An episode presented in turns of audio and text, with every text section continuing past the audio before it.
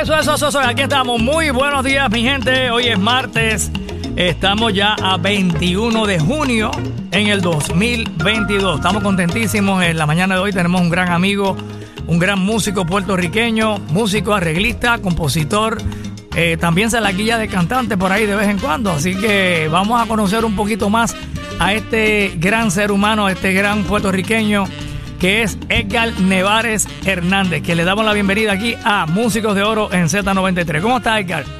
Muy buenos días a todos. Gracias, Búho, por la invitación este, al público oyente de Z93. Yo creo que es la primera vez que yo vengo, he sido entrevistado aquí, porque yo he venido con un montón de gente. Ajá, sí, Y pues, pues, que para bien sea, aquí estamos para hablar un poco de la historia de uno. Claro, claro que sí, porque te hemos visto, bueno, yo te he visto en muchas tarimas, en muchas presentaciones, especialmente con Rafi Levitt, muchos años, con Tommy Olivencia, son como con las dos orquestas que más te he visto trabajando, pero eh, me gustaría conocer cómo es que, y lo que le pregunto a todos los músicos que llegan aquí a esta sección, cómo es que la música llega a ti, cómo es que te interesas por el instrumento, por la trompeta, ¿de dónde tú eres natural? Yo soy de Santurce. De Santurce. Soy cangrejero 100%. Mi mamá es cangrejera de Villa Palmera, imagínate, se llama Wow. Providencia. Mira Y su para ma- allá. Mi abuela se llamaba Providencia. Mi papá es del Santiago Nevares, del barrio Cibuco de Corozal. Ok. Eh, ¿Y cómo se conocieron? Bueno, yo no sé. pero tú eh, eh, llegaste a Santurce. Llegué a Santurce, he vivido todos los cangrejeros de esos que se metían en el juego de pelota cuando Paul Blair, Dave May, yo, yo era fiebrú. Fiebrú del pasaba béisbol. el Irán Bison, bien, bien fiebrú. Este, entonces, cuando, para empezar esto, cuando yo tenía en las fiestas de Corozal que hacían en Reyes, yo tenía unos primos y uno tocaba la trompeta y uno el acordeón. Y eso me, me fascinó. Te llamó- te yo- llamó la atención. Y yo tengo un, yo tengo un, un hermano también. Ah. Entonces, eh, mi papá, como nos vio entusiasmado, pues, pues mira, vamos a comprarle esto. Y mi hermano cogió el acordeón, pues que me quedó a mí? Pues la trompeta, no, no había de nada. Y eso era la fiesta de Navidad que hacían En en, la fiesta de Corozal. Navidad que tocaban todo eso. Que o ahí sea, ustedes para allá. ¿Qué edad tú tenías? bueno, qué sé yo, como 8 o 9 años, tú sabes. Entonces, papi fue a mus- Musical Trading, había una tienda que se llamaba ahí, me compró una trompeta. Y yo, pues había, cerca de casa había un maestro que se llamaba Yuyo Martínez, que estaba por allí, no sé qué hacía por ahí, pero este, y empecé a coger clases con él, tremendo trompetista de los Bravos de Puerto Rico. Entonces, pues a los nueve años, yo tengo una foto por ahí a los nueve Ajá. años yo practicando y, pa, pa, pa, y, y de momento un día me le senté encima de la trompeta y me dio esa vergüenza que dejé de tocar trompeta. ¿Por qué? Porque se, se- se rompió, doblaron los pistones. y la trompeta era de él. Ah, rayo, la trompeta era de- Entonces, pues, sí, yo siempre, porque vivíamos en una avenida y mi papá, para cuestión de que no saliéramos y nos cogieron un carro alguna vez. Entonces, después de ahí, pues, dejé la trompeta, seguimos estudiando en la escuela y em, vino la fiebre de esos grupos rockeros de. Chicago, Blood, Sweat. Wow. Y, y yo era rockero en aquella época. Ya Y- tenías que edad. No, a mí me gustaba la música. 15, 14 años Sí, por ahí. y los challengers, la época de los challengers. Entonces yo iba, me gustaba la música, em- empecé a aprender Sound, Sounds Incorporated, que tocaban trompeta. y Entonces lo cogí más en serio. Eh, llegué a, a la a Casa Margarida. Ah, no, yo no soy producto de la libre de música. En Casa Margarida, ¿con quién me encuentro? ¿Con quién? Tommy Villarini. Wow. Un nenito, porque yo soy mayor que Tommy, en paz descanse. Tú sabes, y empezamos ahí con Víctor Vázquez. Y todos los sábados yo iba collado guagua, ta, Tommy lo llevaba el papá. Y ta, ta, ta, hicimos Y allí daban clases de trompeta. Sí, de todos, todos los instrumentos, Víctor Vázquez. Vaya. Eh, yo, yo cuando estuve, entró a la uni- universidad, pues, me- antes daban becas a los que estaban en la banda. Ajá. Y esa era la banda de Alers. Alers era el compositor de muchas danzas, mano. Y eso era danza y danza y danza. Y vamos a la justa vestido y la gente tirando los huevos y todo eso. Ese- verdad. Esa era la época esa. Esa de la. De la Pero de que, era, la eh, Yupi. que iba a tocar con, con, Con qué? la banda, la Con banda, la banda, la banda de, la banda de de la, la, Yupi. de la Yupi, ok. Entonces después, sí, porque yo soy gallito también de la Yupi. Muy bien, Entonces muy bien. después entró Víctor Vázquez con el Dance Band, mano, y era otra cosa, y entraron muchos músicos. Ya para esa época, pues yo estaba haciendo mis pininos, tocando por ahí en grupo. De hecho, tocamos con un grupo que se llamaba Saúl, que fuimos al festival de orquesta, ese que ganó Richie Ray. Ajá, donde programaron a, Richie Rey, el, rey, el rey de la salsa. Geraldine y Pepe de Jal- Delaje fueron los productores, dos argentinos. Entonces, en la parte joven ganó la orquesta que estaba Lalo Rodríguez. Okay. Yo me acuerdo de esa época. De hecho, ellos hicieron una película y nosotros salimos en esa ¿De película. Luti Maldonado está por ahí también. yo siempre le pregunto.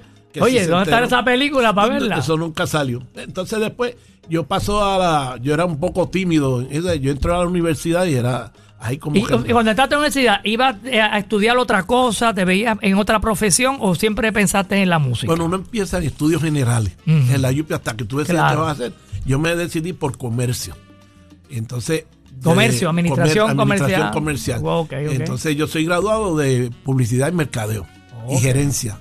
Yo me gradué de dos de esto. Esa era la época que allí había un centro de estudiantes ahí todos los viernes había un party Sí, increíble. yo- yo llegué a mano. estar ahí, yo llegué a estar yo ahí. llegué a ver un día que vi a la típica 73 y me friqué. Yo dije, pero un grupo tan pequeño, eran ocho. Sí. Y so- yo estaba el Como primero. sonaba eso, ¿verdad? Entraban y todos estaban vestidos como si fueran enfermeros, todos estaban de blanco, se ca- ni, ni hicieron soundcheck ni nada. Se, se pararon ahí, un, dos, tres, cuatro, tirururito, tirururito, y yo dije, ¿qué es esto? Porque Wow. ellos- y yo digo, Pero sí, ya ellos estaban pegados. sí, yo digo, si yo hago un grupo va a ser así, porque esa combinación, dos y uno, y, Dos trompetas y un trompetas trombón. y un trombón. Entonces, bueno, sigue la cosa ahí, yo empecé a tocar. Oye, Alberto Santiago, que era una leyenda no, no, ya. era, o sea, lo máximo. Y en ese Y centro, pegado. Ese centro que tenía un eco que solamente no había que ponerlo, porque esa era la época de los Sí. Shure, que habían dos bocinitas y nada. Mira para Eh, allá. Entonces, ya para el 72, César Concepción vivía detrás de casa. Y yo era El- el- el, el- el maestro César Descanse. eh, sí, Eh, wow. Ti- César Concepción tercero, que le decían Tito, Papotito, un pianista Sí, César Concepción que tocó con el Apolo Sound. Increíble, o sea, Buenísimo. Jorge Milet decía que él era la esperanza de Puerto Rico en el piano. Mira ¿Me para allá, y murió bien joven. Murió, bueno, eh, César. Eh, Yo siempre decía, pero ¿y por qué César Concepción será sobrino o nieto, de, nieto, del- de- nieto. nieto del maestro Nieto. que conocemos como César Concepción, Sí. que, que grabó ¿verdad? tantas danzas especiales, plena, plena, Plena, yo plena, toqué- de- a- dedicada a todos los pueblos de Puerto No, no, Rico. no, olvídate, ese maestro, y en Nueva York, olvídate. Él, él, ese, él vivía detrás de casa y yo tuve, o sea, yo vengo tocando música desde que no se llamaba salsa, era guaracha. Claro, claro. Entonces, que tú tocabas en las plazas y en las plazas había un piano. Si el piano no funcionaba, estaba todo desafinado, no tocaba Tito, como le decíamos, y él se iba con saxofones.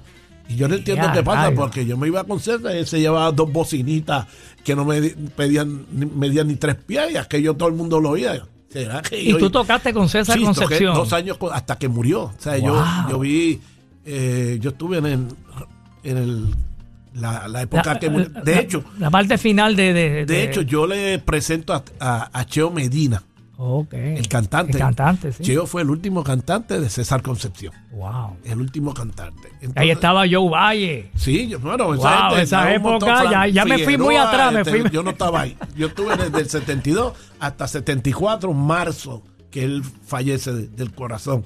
Y pues Papotito, pues se muda para Boston y ahí nos, de- nos comunicamos y eso.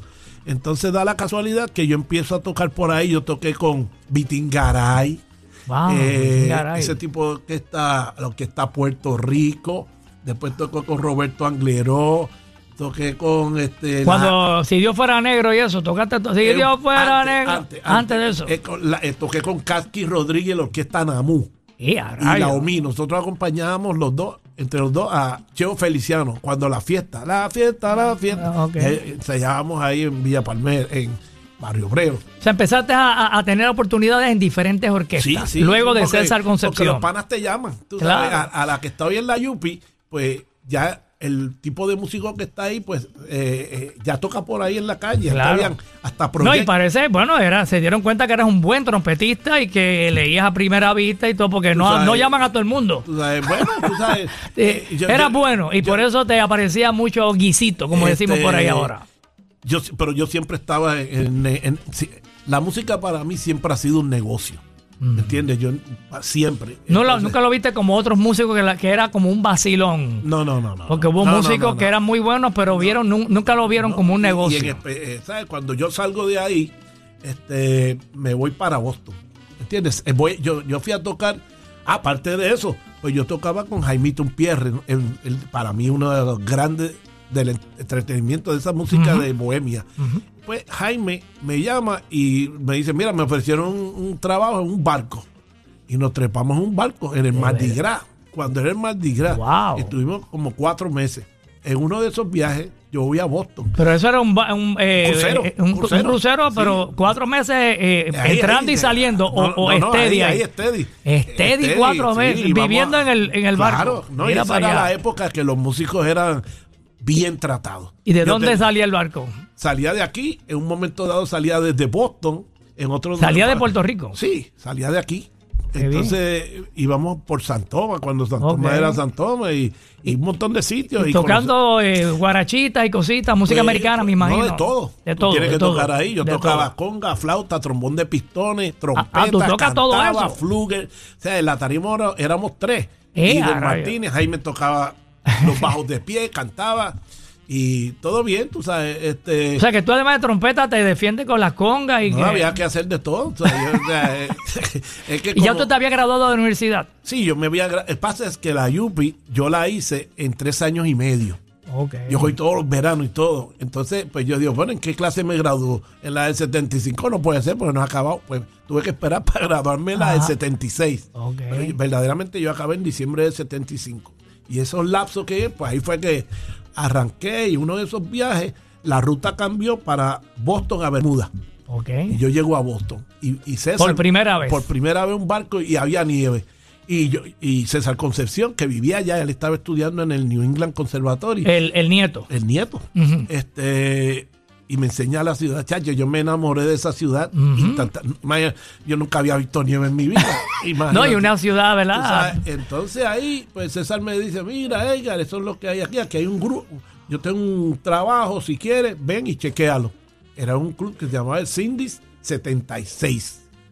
Entonces cuando vi, el grupo era Tito Gómez cantando. Oh. César, Efraín Toro en la percusión, Johnny Zárate, Nelson González, el hermano de Nelson González, can- el cantante Efraín Salgado y él. Chacho, bien chévere. En un club, en un club cl- allá. Un club allí, ya tú sabes.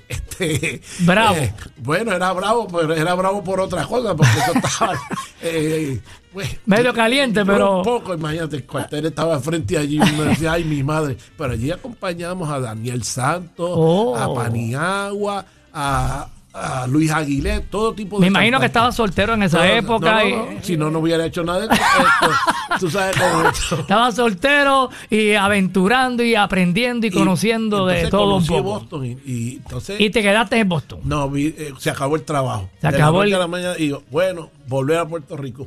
Pero yo eh, me llamó de nuevo César y me dijo, mira, hay otro trabajo un club que se llama El Horóscopo. Un club Después que ya estaba en Puerto cachen- Rico. Cachendo, sí, sí, ya en Puerto Rico pues tocaba por Ya estabas Yo por ahí tocando de nuevo por con ahí. Jaimito, llegué a acompañar hasta Mirta Silva, tocamos unas cuantas cosas con Wow, Mirta Silva. con Mirta Silva. Que eso es tremenda experiencia. Eh, entonces, estando ahí, pues me llamó nuevo y fuimos al horóscopo. El horóscopo era un club cachendoso.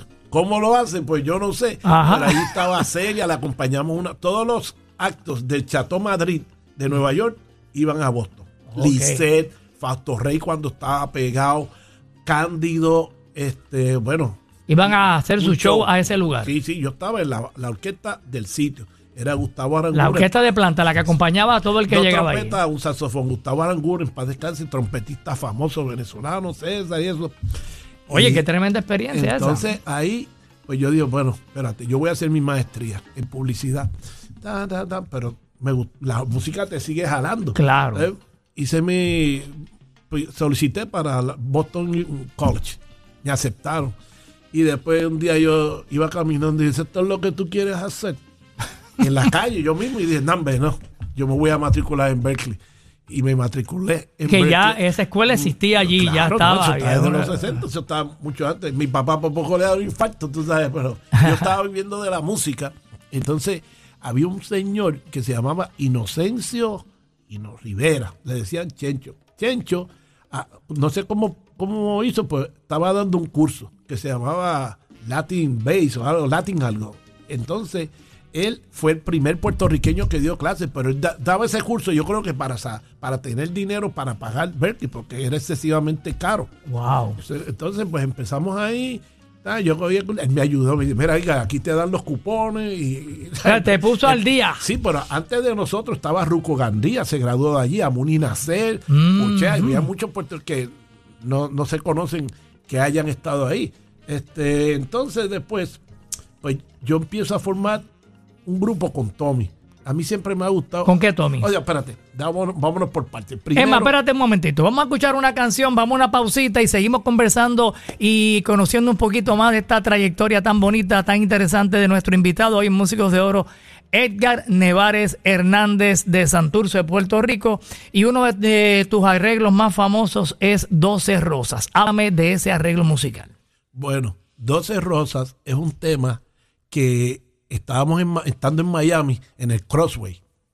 Estaba Frankie Cantado, estaba, yo creo que estaba Tricoche. Entonces, había un programa que se llama Sábado Gigante, Super Sábado de México, que qué sé yo qué.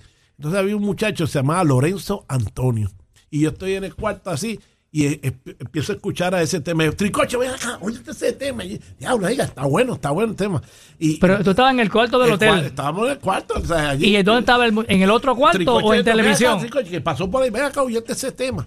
¿Y dónde fue que estaba? ¿En televisión? En televisión, Ah, ok, que ok, ok. pasaban eso por allá. Y está bueno, entonces yo... Y era 12 Rosas, pero se en, va- ba- en, en- en balada. Cuando decidas- Ese, ese muchacho era como que el que habían lanzado contra Luis Miguel. Un, un momento, se llamaba Lorenzo Antonio. Y yo dije, contra, ese tema está bien bueno para lo que está pasando en los 90. Ujú. O sea, acuérdate que en los 90 todo cambia porque la mujer entra a la salsa. Tal parece que las ventas estaban bajando cuando las mujeres oyen las baladas y les gusta más. Y lo Exacto. compran. Entonces, pues se quedó ahí. Yo, yo llamo a Tommy, tengo un tema ahí, lo voy a buscar. Y lo, da la casualidad que el que uno de los que produjo el disco de ese, el de Lorenzo Antonio, era el pianista de mi grupo al principio, que era mexicano y estaba estudiando en Berkeley. Se llama Luis y el Azareno. Y él me regaló ese disco y me regaló otro más.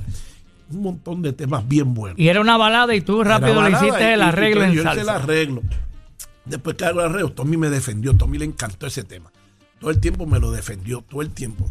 ¿Qué pasa? Pues yo estaba encontrado eh, porque yo estuve en la grabación de, de Ayer, Hoy, Mañana y Siempre. Yo ayudé mucho. a- Hay dos temas que no salieron. Amelia y otro que grabó Tricoche.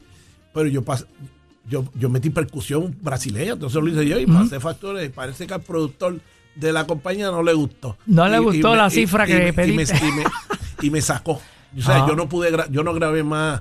Este, Con Olivencia. no, no, con Olivencia no, con todo Con la compañía, con todo lo que iba a pasar en esa compañía. La cosa fue que yo le presenté, le hice la maqueta a Tommy cantándolo yo cuando. Y Tommy, diablo, el tema está bien bueno, está bien bueno. Entonces, Tommy me lo defendió. Mira, vamos a grabarlo, vamos a grabarlo, vamos a grabarlo. Bueno, la cosa fue que en el estudio, cuando grabamos las trompetas, que Julito te dio, era. Cusi, él, Tito Rodríguez, bueno. Eh, vine de un momento, este es el tip, este es el, el que va a vender.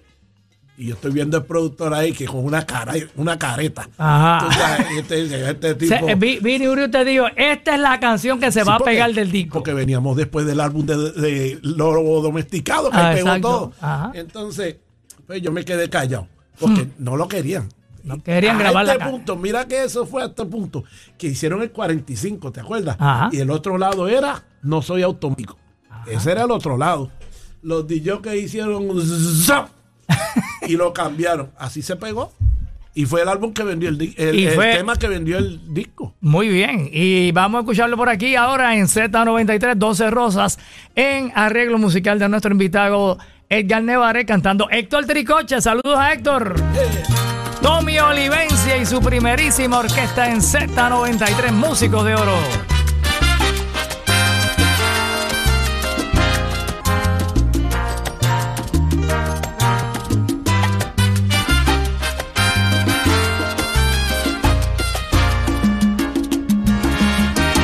Tremendo comediante, actor y gran cantante Juan Manuel Lebrón. Tremendo ser humano, gran amigo. Saludos a Juanma, que siempre lo queremos mucho. Y tiene todos sus seguidores, no solamente en Puerto Rico, en Colombia, en toda Sudamérica, lo conocen muy bien con esta canción tan bonita que es un arreglo musical de nuestro invitado Edgar Nevares Hernández de Santurce, Puerto Rico, que hizo cuatro. Hiciste productor, fuiste productor de cuatro producciones de, De- eh, eh, Juan Manuel de. Juanma hice cuatro e hice una quinta que fue Juanma y Paquito Guzmán y Juanma. Se llama exacto. Romantic Cole, que es de los boleros en español que grabara Nat King Cole. Correcto, correcto. Oye, estaba hablando de Boston y después de Boston, eh, ¿qué pasó para ir llegando a- al momento en que comienzas a trabajar con Olivencia, verdad? Que, que- que- que la canción que escuchamos hace un ratito, 12 Rosas. Primero trabajaste con Olivencia y después con Rafi Levitt. Eh, yo entré con Tommy en el 84. Pues yo llegué a Puerto Rico hace 38 años, un día como mañana, más o menos. ¿Ok? Y me Después de estar en Boston un, buen rato. Sí, lo que pasa, déjame un- virar un, un momentito a Boston, porque fue que eh, yo empecé a trabajar en Berkeley. Yo me gradué en el 79. Fuiste el primer boricua en, gradua- En- en- graduarse de allí. eh, no, no, en graduarme no. Yo fui, yo fui el primer boricua graduado que da clases en la facultad, que pertenece a la facultad. Este, te graduaste de allí y te convertiste en maestro. Enseguida, lo que pasa es que yo tenía la trópica, Tommy se había ido con Bongo Santa María. Entonces yo dije, pero ¿qué Tommy- Tommy Villarini. perdóname. ¿Qué voy a hacer por el día? No tengo nada que hacer, sino los bailes son los weekends casi. Ajá. Entonces apliqué. Y yo apliqué, yo dije, me voy a ir por los latinos, porque si me voy por el jazz, hay como 20 pies de, de- de gente pidiendo Claro. trabajo. Ay, me aceptaron. Este, hice, yo tuve unos estudiantes que nadie sabe lo que. Yo tuve Branford Marsalis, Donald Harrison. Yo tuve unos estudiantes increíbles. y le dabas clases de trompeta. No. ¿O de no, no, solfeo daba- o de qué era? Yo daba los laboratorios de trompeta y yo hice uno, yo daba clases de música latina como conjunto, ensemble. Y creé el primer curso de, le querían poner música frontillana y ellos le pusieron salsa music ah, de dos créditos, que tenía un montón de los borricos. Ay, quiero coger el curso. Claro, para dos créditos era una A. Sabes, yo digo, bueno, lo cogen, pero tienen que ir a la, a la clase, no me puede, no se lo voy a regalar. Claro. Eh, y tuve músicos, en el laboratorio yo tuve a Julito, y Julito tocaba que se acabó, pero tienen que agarrar esos laboratorios de trompeta primero para ¿Y pasar cómo, a un- otro. cómo es un laboratorio de trompeta? ¿Cómo es bueno, eso? todos esos trompetistas que vienen de las escuelas, pues hay muchos que tienen malas mañas y tocan Hay que enseñarles cómo es el jazz y cómo es el feeling. Ok, ok. Du, ba, da, du, da, todas esas vainas hay que hacer. Una paciencia increíble porque yo salía con el dolor de cabeza. Lo otro, pues yo enseñaba ensamble, yo, yo lo enseñaba no en el punto de conga, yo enseñaba todo, el arreglo, cómo se toca el fraseo. Chacho, a veces venían esos bajitas, tum, tum, y yo tuve que, no, no, vamos a hacerlo así, así. Y, ¿Y cuánto tiempo fuiste maestro en Berkeley? eh, seis años. ¡Wow! Me- estuve seis años y, y lo que pasa es que yo dije, yo no puedo seguir haciendo esto el resto de mi vida. ¿Sabes? Estar todos los días con los mismos repertorios. Por eso es que mucha gente se sabe todos esos repertorios y llevan 30 años. Y pues la situación, mis papás estaban acá solos y decidí virar. Decidí virar para hacer una compañía de jingles. Eso es lo que me fascinaba, hacer jingles. Mano, el Que primer, es lo que, que- que incluso tienes tu propio estudio y hiciste un montón de jingles. Sí, yo- jingles para Estados Unidos y yo- para Puerto Rico. Yo empecé a hacer el- mi primer jingle, lo voy a decir, no sé si se puede decir, se llamaba Yo crecí con Pueblo, los 30 años de Pueblo, los 30 años. Mira qué bien. Y ese jingle, yo me gané un montón de billetes, eh, porque los dueños eran los toppers.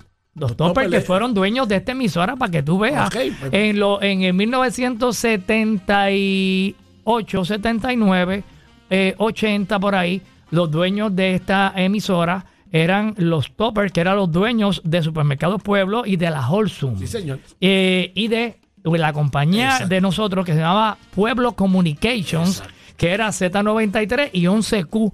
Y la guagua que teníamos de promoción era una guagua de Holsum que la habíamos pintado, o la habían pintado ellos, ¿verdad? De gris y le llamábamos la Z SWAT. ¿Te acuerdas que había un programa de- y- y- y que estaba de moda, que era una guagua que le decían SWAT? Sí. Pues, pues nosotros teníamos la Z SWAT con el logo de Z93 y de 11Q. Y mírate cómo Y por ahora que mencionas a los toppers, pues mira que tuvieron que ver con, con esta emisora. Antes era, antes tú tenías que, cada uno llamaban a este, este, y hacía- hacíamos un demo, y el demo lo aprobaban allá. Bueno, en uno de esos aprobaron un demo. Yo no tenía estudio, yo lo que tenía, Jaimito Pierre y yo lo hicimos agarrando el micrófono, yo crecí con... Ajá. Entonces después fue que seleccionaron. Entonces ellos dicen, mira, que ellos quieren que veas el storyboard, pero ellos no se sabe cuándo van a estar en Puerto Rico. Y yo le digo, ¿dónde ellos están? En Nueva York. Y yo, ah, yo voy a Nueva York. Era que Olivencia se pasaba tocando en Nueva York y en uno de esos viajes. Te yo, montaste yo tú. me monté, chacho, con un guille llegué allá como si, como si hubiera agarrado el viaje. Ellos como que le extrañó que yo estuviera para esa cita ahí. Y, y ese jingle me llevó a otro, este Plaza Gigante, yo he como, bueno, como 200. ¿Y tú, esto lo que hacía era eh, escribir? Eh, no, no, yo hago todo, la, produzco todo. Yo le la letra, la música. No, la letra casi siempre te la dan ellos. Y otra faceta, yo llevo muchos años haciendo publicidad política. Ah, es que eso yo no lo digo. Claro. No se dice porque por alguna razón mi lema es, mira, yo voy a hacer esto como si fuera para mí. Yo fui discípulo de un señor que se llama Joe Franco y yo fui discípulo de un muchacho que se llama Rafi Buscaglia y he hecho jingle que políticos que a veces iban al estudio los clientes y por la noche yo estaba tocando con Tommy y el alcalde estaba ahí, que había estado por la mañana conmigo. Entonces aquí yo, pues, esto es lo que me gusta a mí, mi pasión. Claro. Entonces, este, entonces, pues. O sea, tuviste tu negocio y lo que estudiaste en la universidad, que fue administración comercial, pues lo, lo llevaste a cabo con esta compañía de hacer jingles. Todavía yo tengo eso. Y todavía tienes tu estudio de grabación. Todavía lo tengo. Lo que pasa es que lo saqué del área y lo puse en mi casa, pero ya la época de los 90 fue formidable para mí. Tenía muchas cuentas, muchas cuentas. Y tuve muchos estudiantes. Te puedo decir que Frankie, Red, Albanitza, Roberto Cortés yo lo tuve por mucho. Frankie Red con Super Nuevo Concepto. Que iban mucho a grabar allí. Sí, yo le daba mucho limazo a los dos, que te lo pueden decir, tú sabes. Entonces, pues yo aprendí con Martino, David Ortiz, que me decía, oh, yo quiero grabar a, las 7 de la mañana, a las 8. Y yo decía, contra David, espera por lo menos, no. Es que esa hora estaba la voz. La voz en todo La voz en todo su. ¿sabes? aprendí con todo. Eh, Francisco Quiñones, Sonche, toda esa gente yo las grabé. Bueno, tenemos que hacer una pausita, pero antes quiero tocar una canción que es un arreglo tuyo. Háblame del tema de Gilberto Santa Rosa para decirte amo. Pues para decirte amo es otro tema que eh, yo conseguí eh, esa letra y yo digo, contra qué buena está. Y se lo voy a referir a Gilberto. Gilberto o sea, conseguiste la, letra, tú la, descubriste. de, o sea, eh, eh, el truco de, muchos arreglos, la gente se preocupa por el arreglo y lo que tú estás, el arreglo es un disfraz para la letra. Claro, es, el, eh, es la vestidura. Que, muchas veces, creo yo, se ha perdido el amor, el desamor en las canciones. Acuérdense que de los 90 para la mujer entra a la música porque porque le gusta la letra le y le gusta con, el swing, tú sabes. Entonces, pues, ven y escúchalo. les encantó. Y entonces grabamos eso en Telesound. En Telesound, entonces eh, esta canción se la hiciste, tú, se la presentaste a Se la presenté y le hice el arreglo. Y le hiciste el arreglo. Y aquí está el resultado y ha sido un super éxito. Sí, sí, gracias Una de las canciones más Gilberto, lindas. Gilberto siempre me dice que yo le he traído dos éxitos. Ese es uno y el Si los hombres han llegado hasta la luna, que lo, que lo hizo Lugo. Bueno, pues vamos a escuchar aquí a Gilberto Santa Rosa cantando. ¿Te acuerdas quién es el compositor de la canción? Eh el compositor. Eh, eh, yo creo que esto es Ramazotti. Yo creo que eh, Era Ramazotti. Creo que Ramazotti. y entonces el arreglo es de nuestro invitado músico de oro, Edgar Nevares, para que tú lo sepas. Linda melodía. Te fuiste suavecito ahí, bien romanticón. Sí, porque que esa es la época. Eso es lo que estaba pasando. Hay mucha letra. Tú no puedes meter una. Eh, Braulio, el cantante, me decía, Edgar, hay mucha gente que pone demasiado arreglo y, y la voz se pierde y es verdad, yo lo hice así, para que Gilberto se cubriera de gloria, como decía. Muy bien, muy bien. Vamos a escucharla aquí en Z93.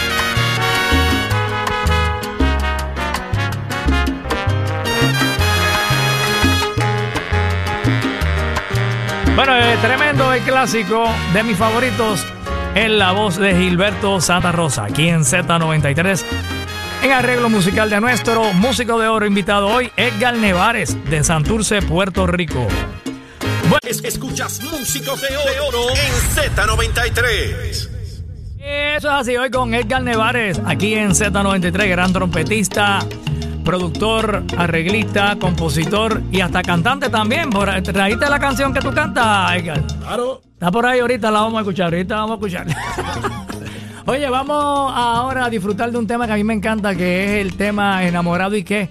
Eh, de Tommy Olivencia, ¿verdad? Que eso fue Pichi Pérez, que en ese momento eh, ese Tema yo lo escuché en México. Eh, entonces después yo le dije contra Tommy, ese tema está tremendo. En balada también. no, era una orquesta de Morris Jiménez, que él fue el autor, pero era, era muy cortito. Y yo, Morris es amigo mío, él era el trombonista de, Nietzsche. Y yo le dije contra Morris, yo tengo que hacer otro, ese tema me gusta, pero le voy a añadir otro párrafo porque es que es muy corto y no va a gustar para nosotros. Y así mismo, yo soy el coautor de la nueva versión y el arreglo es mío. Y esto fue cuando ya no estaba Tricoche, empezaba Pichi y ese fue el tema que le hice. Yo, Pichi, este es el tema que hay, Olivencia también. Y entonces Pichi tuvo poco tiempo, ¿verdad? Con Olivencia. Después volvió, volvió a Sonora. Él entró cuando él estaba cuando Frankie también. Sí, claro. entraba y salía. Hay videos por ahí Entraba y salía, entraba y salía, pero ahí entró como principal, cantante principal. Qué bien, y pegó este tema. Eh, sí, señor. linda melodía y arreglo musical de nuestro músico de oro, Edgar Nevares, aquí en WZNTFM en San Juan. WZMTFM en Ponce, WIOB en Mayagüez Z93 y en el app La Música en todas partes del mundo. Linda melodía. Enamorado y que Tommy Olivencia cantando Pichi Pérez.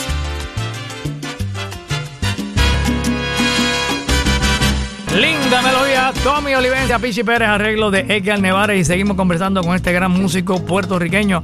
Edgar, y háblame de, tu época con Rafi Levy, que estuviste muchos años ahí también con Rafi, ¿verdad? Sí, bueno, yo entré con Rafi en, el 90. En el 90 me refirió este Cusi, en paz descanse. Él fue el que me dio el trabajo. Cusi Castillo. Cusi Castillo. Tremendo trompetista que nos dejó muy joven. Tremenda persona. Yo gozaba mucho con él. Y estuve ahí eh, fui director musical del álbum de Somos el Son. Fui casi director musical de los 20 años, donde está Me Voy a Declarar, Nunca Cambies. Este, ahí estaba maldito. En el concierto del Tito Puente hice la adaptación como de, como de 11 temas. Sí, que fue el concierto que se grabó para que se, transmitió mucho por, el Canal 6 y que Sammy se viste de payaso. Exacto. Que, fue tremendo concierto. Es muy lamentable todo lo que hemos pasado con Sammy. Eh, Sammy para mí es uno un ícono de Puerto Rico.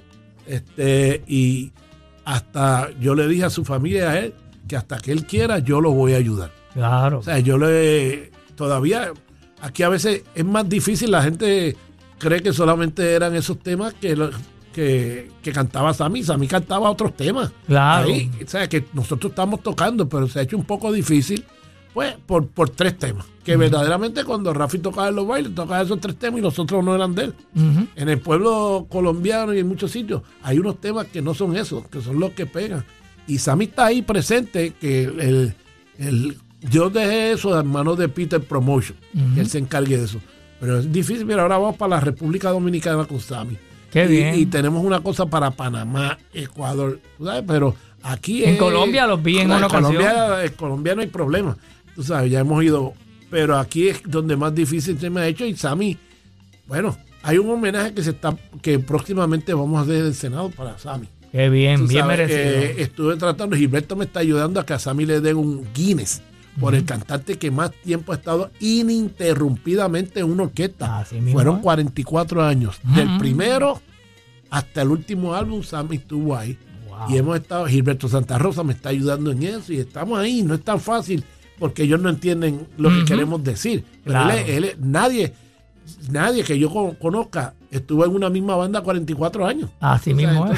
hasta que él quiera, yo lo voy a ayudar. O sea, él es como un hijo mío en vez de ser un padre, pero yo considero Juanma y Sammy son personas que el pueblo lo, los quiere mucho, claro. Son, son, y, los dos representan en mi vida algo muy importante.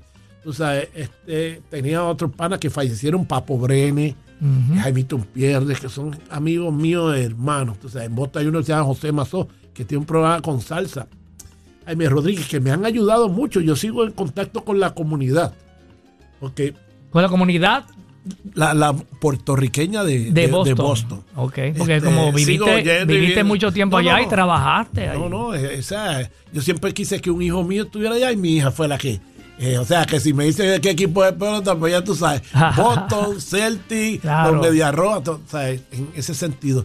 Y aquí, pues, yo siempre me paso dándole el consejo a los muchachos, miren, señores, si ustedes se ganan 100 pesos gasten 80 y guarden 20. Porque el tiempo pasa y, la canción, ahora mismo, fíjate cómo cosas de la vida, yo soy sobreviviente de cáncer. este, adiós, gracias. Me, traté a tiempo, porque a tiempo. Y entonces uno de los doctores que me trató se retiró y me invitó a hacer una plataforma digital que se llama encontroldelcáncer.com. Mira, yo no pensaba a estas alturas que le da información, yo se lo digo a todos los señores, vean, si no pueden ir a los médicos, que está difícil, a ver si lo que usted tiene se parece a lo que se está hablando ahí en pequeños videos. Y eso estoy así. Tuve la gracia, Julito me invitó a tocar con Richie Rey este día, este día el nacional. día nacional estuviste por allí. La gente se cree que, uno ya no toca, no, yo practico todos los días. Todos los días hay que practicar el y para ese concierto más todavía, porque tú sabes que está todo el mundo, mira, está tirando ahí tiros a todo lo que da. No, y, Julito, que lo conozco, válgame, desde que un tío lo llevó a, a mi, mi, casa a preguntarme cómo era el examen de Berkeley. Este puede decir, gente talentosa, mira, allí estuvo de, de Berkeley de los 90, William Cepeda, Humberto, Ernesto, Mariano Morales. Mariano fue roommate mío. Tommy Villarini fue roommate mío. Tú sabes, Muchos este, boricuas que han estudiado en ese importante sí, esa época de los 80, mano, eh, eh, lo que salió de allí es eh, oro. Tú sabes, Irving Cancel dio clases después de, de mí. Este, y ahora mismo hay un, un maestro Bernardo que era estudiante mío, está Egui, Egui fue después, pero los boricuas se hacen sentir, tú sabes, se hacen sentir. y es una escuela grande. ¿eh? No, es un colegio inmenso. Inmenso. Inmenso, tú sabes, lo que pasa es que en mi época un verano costaba, cuando yo empecé 800 pesos, ahora eso no vale ni un día, yo creo que allí. Y, pero, tú sabes, hay gente que va allí y la música es cada día más difícil, mano, cada día más difícil. Eh, y para mí, volvemos a lo mismo, la música es un negocio usted tiene que, yo creo que el, que tenga un grupo este, debe este, tener otro trabajito que le ayude en, lo, que arranca la cosa, porque si no, no va a sacar los platos. O sea, usted tiene que tener por lo menos seis actividades para pagar celular, casa, agua.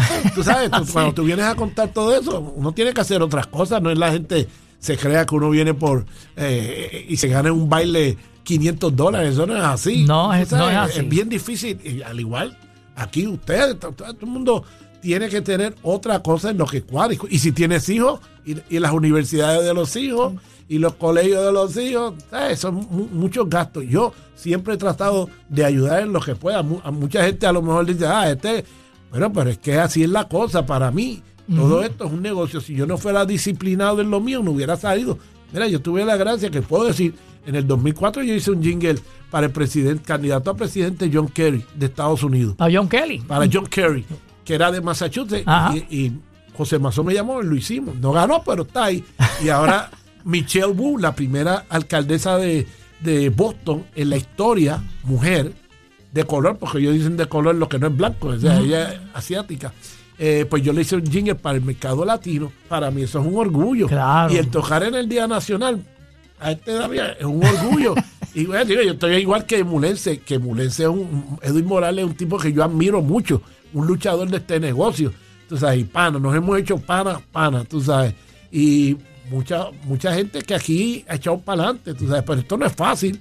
No es fácil. Y en estos días no es fácil, pero usted tiene que inventarse, porque en la época que yo estaba con Tommy, casi no había un grupo en Colombia de, de salsa. Pero ahora hay mil. y en Colombia, Perú, Panamá, todo eso. No, y en aquellos años habían bailes, había muchas fiestas patronales, eran 10 días de fiestas patronales. Eh, y Nueva York, y Nueva York. Y Nueva York, que eso no paraba. Tommy iba a veces 14 veces al año a Miami. Wow. 14 veces al año. Eso era, iba, pues yo agarré esa época, gracias a Dios, con Tommy. Y Tommy me veló para ser este colíder. Él me decía colíder. Hasta un día que me dijo, mira, Edgar, llévate este billete de la, de la banda. la nómina, la nómina. Yo tenía como 10 mil o 14 mil pesos en la trompeta por la 42 caminando. Ni pensaba que tenía esos chavos ahí. Tú sabes, porque si no me daba un ataque. y llegué y ayudé mucho. Los últimos 40 aniversarios los dirigí sí, sí, yo estuve allí y me, acuerdo que Tommy me dijo, este aquí, este muchacho, el es mi mano derecha. el, el 45 lo dirigí, que tú también estabas ahí, a veces iba con una cosa y Tommy cambiaba el panorama. Y, y, me hace, al final me dio las gracias contra Edgar, gracias, porque Tommy ya tenía un problema, tú sabes, que, que a veces se le olvidaban las cosas, pero para, ¿sabes? Una pena que ese concierto no haya salido Ese concierto era Buenísimo. 24, 25 canciones. Paquita tiene eso. Sí, esos tiene esa grabación. Pero eh, hoy en día es más difícil los permisos.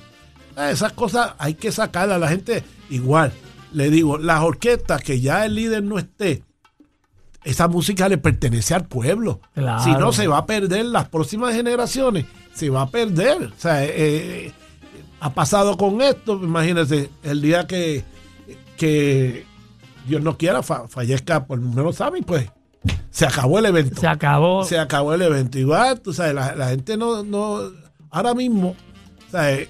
no están, nadie, ¿sabes? Si usted puede hacer que el pueblo se entere de toda esa música, Claro. déjala, déjela. Si Rafael Hernández fue un compositor, todo el mundo se canta las, las canciones por ahí. Claro. Hay formas de, de- de que las canciones se canten y la gente reciba sus regalías, tú sabes. Pero no vas a recibir más, porque primero que en la época, tú sabes, hay otros, otros gustos también. ¿sabes? Siempre, eh, el- mucha gente no entiende el, el negocio que está detrás, que es bien importante. Bien, y, Bien y- importante. bien importante y bien difícil. Y- Oye, y estuviste un tiempo con, con, con Domingo Quiñones, incluso hiciste un arreglo para él. He hecho, Varios, hice varios, varios. hice varios, estuve unos cuantos, creo que unos cuantos años. Este, en un momento dado dirigí la orquesta y Nundo era codirector también porque él era el que, Pero la tremendo cantante y, y tú sabes que, que Domingo es de Springfield y. Domingo escuchaba la orquesta de nosotros cuando nosotros íbamos a tocar allá a la, la Trópica porque pues, yo hablo de la Trópica porque mira, la Trópica era un grupo que tenía como cinco arreglistas. Ahí estaba Mariano, Tommy, Norma, Irving. ¿tú sabes? Y, y tuve yo, yo aprendía, yo no era arreglista, yo era trompetista. Todo. Empecé a estudiar en Berkeley. Pero la idea fue tuya, la de hacer la, la orquesta La, Trópica. Sí, sí, la, la parte comercial es la mía. Yo, porque le pregunté a mi papá, y, y mira, ¿cómo se llama el club de, de Cuba? La tropic, el Tropicana. Tropicana. Y de ahí salió la Tropica. Ah, qué ¿Entiendes? bien. Y la, era por, también porque yo era fanático de la típica 73. El primer típica 73, que como te dije ahorita, ¿sabes? una cosa, ocho gatitos. Y, ¿Y cómo a- sonaban? Y con ocho gatos cobra todo el mundo bien. Muy bien, muy bien. ¿Entiendes? Oye, vamos a escuchar algo de Domingo Quiñones en tu arreglo, en un arreglo tuyo, Edgar, y luego pues hablamos un poquito más de la trópica para seguir aquí conversando con nuestro músico de oro, nuestro invitado hoy aquí en Z93, Edgar Nevares. Recuerden que esta entrevista también la pueden escuchar en Postcat de Búho Loco en la música app un poquito más tardecito cuando eh, la podamos subir más adelante, pues ustedes la pueden disfrutar también en la comodidad de su hogar esta noche o cuando usted lo desee. Ahí hay varias entrevistas que hemos realizado, así que les invito a que las busquen por ahí. Ahí el trabajo, ese trabajo lo tiene que hacer Cacique, que es el que tiene que pues, escuchar toda la entrevista, montarla, es un trabajito, pero le damos las gracias a nuestro querido compañero y director Cacique, Sí, que hace ese trabajo tan excelente. Bueno, vamos a escuchar a, a Domingo Quiñones y este arreglo, esta canción se titula como este... Mi meta. Oye, ¿por, por qué no le haces el final ahí, este Edgar? Eh, no encontraba cómo, no encontraba cómo terminarla. Ah, bueno, tú sabes. Bueno, mi gente, vamos a. Eso, eso está, quedó chévere, quedó chévere. Bueno, bueno, vamos ahora.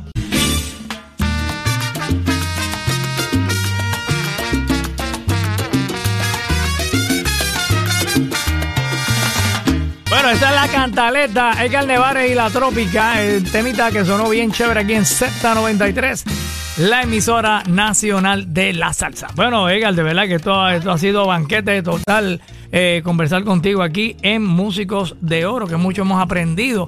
Y entonces, en estos momentos, ¿tienes tu negocio de, estudio de grabación funcionando? ¿O ¿Estás tocando con alguien o estás con el que te llame? Bueno, yo estoy 100% con Sammy. Y, y Juan Manuel, cuando hemos viajado, eh, que me llame, yo toco. Tú Claro. sabes, Eh, claro, este, es que hay mucho talento. De verdad que hay 800 mil trompetistas buenos aquí. Excelente. Un instrumento tan difícil porque ese instrumento yo que tengo e- X edad, este, si no lo practicas al otro día te chavaste. Tú sabes. Correcto. Y hay que tener disciplina para eso.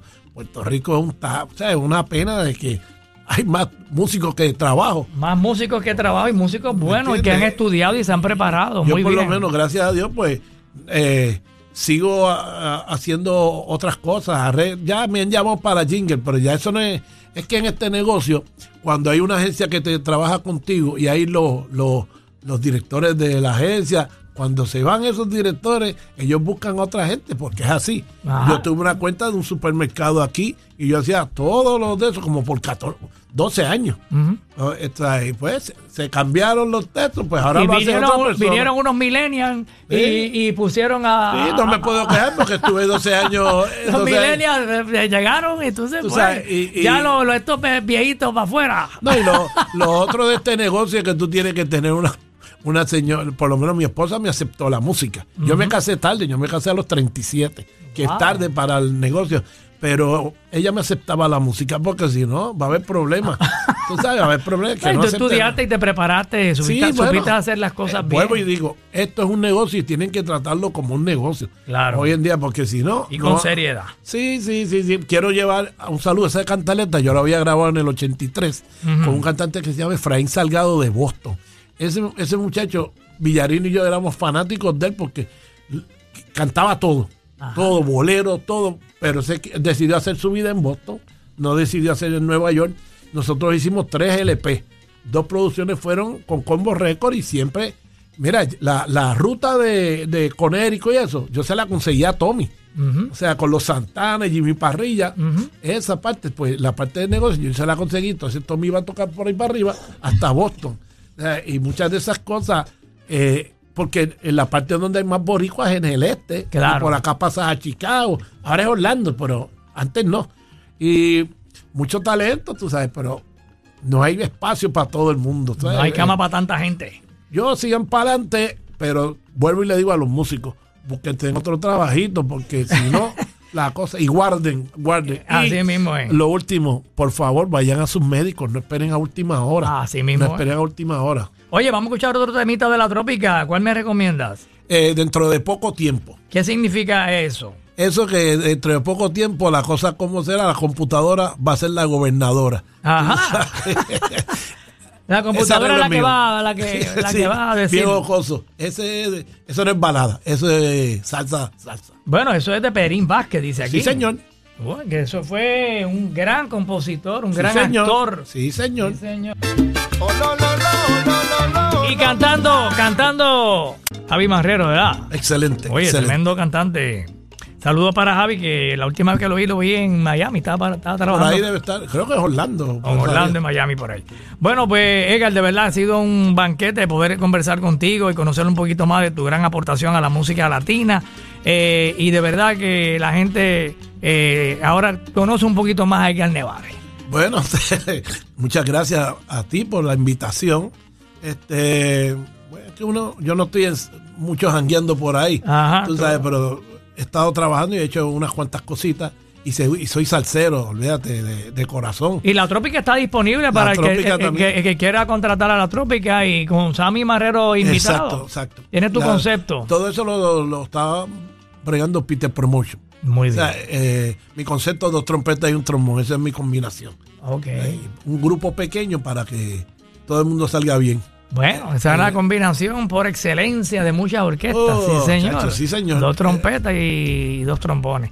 Oye, pues te deseamos mucha salud y mucho éxito. Y la gente que quieran comunicarse contigo, tiene tus redes y tiene también Todo está- la, pa- la página donde también puedes, este, la gente hablas y orientas a la gente sobre, ¿verdad? Sobre el cáncer y demás. Sí, señor, está eh, Edgar Nevares y la trópica, está la de Edgar Nevares, está la de Sammy Marrero y la trópica y lo del se llama encontroldelcáncer.com. Muy bien, muy bien. Oye, saludos a Saoco que está con nosotros aquí, se ha disfrutado la entrevista. Saoco, saluda a nuestra gente de Puerto Rico, saluda por ahí, eh, aquí en el micrófono de...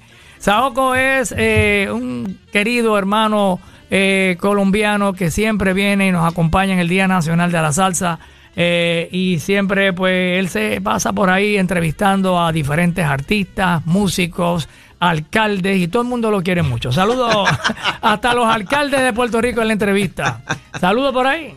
Muchas gracias, eh, Búho Loco Z93. De verdad que sí. Eh, tremenda entrevista que realizas a, a Edgar Nevares. Gracias por la invitación. Gracias por, por el afecto eh, de Puerto Rico con este servidor aquí en Sí. Puerto Rico, definitivamente. Eh, estuvimos en el Día Nacional de la Salsa. Qué banquete te diste Qué banquete tan bravo en el. Día Nacional de la Salsa. Llegué martes y al jueves nuevamente estamos aquí en Puerto Rico eh, dando a conocer al mundo esta encantadora isla porque aquí se vive, se- disfruta y se siente la salsa y naturalmente por Z93.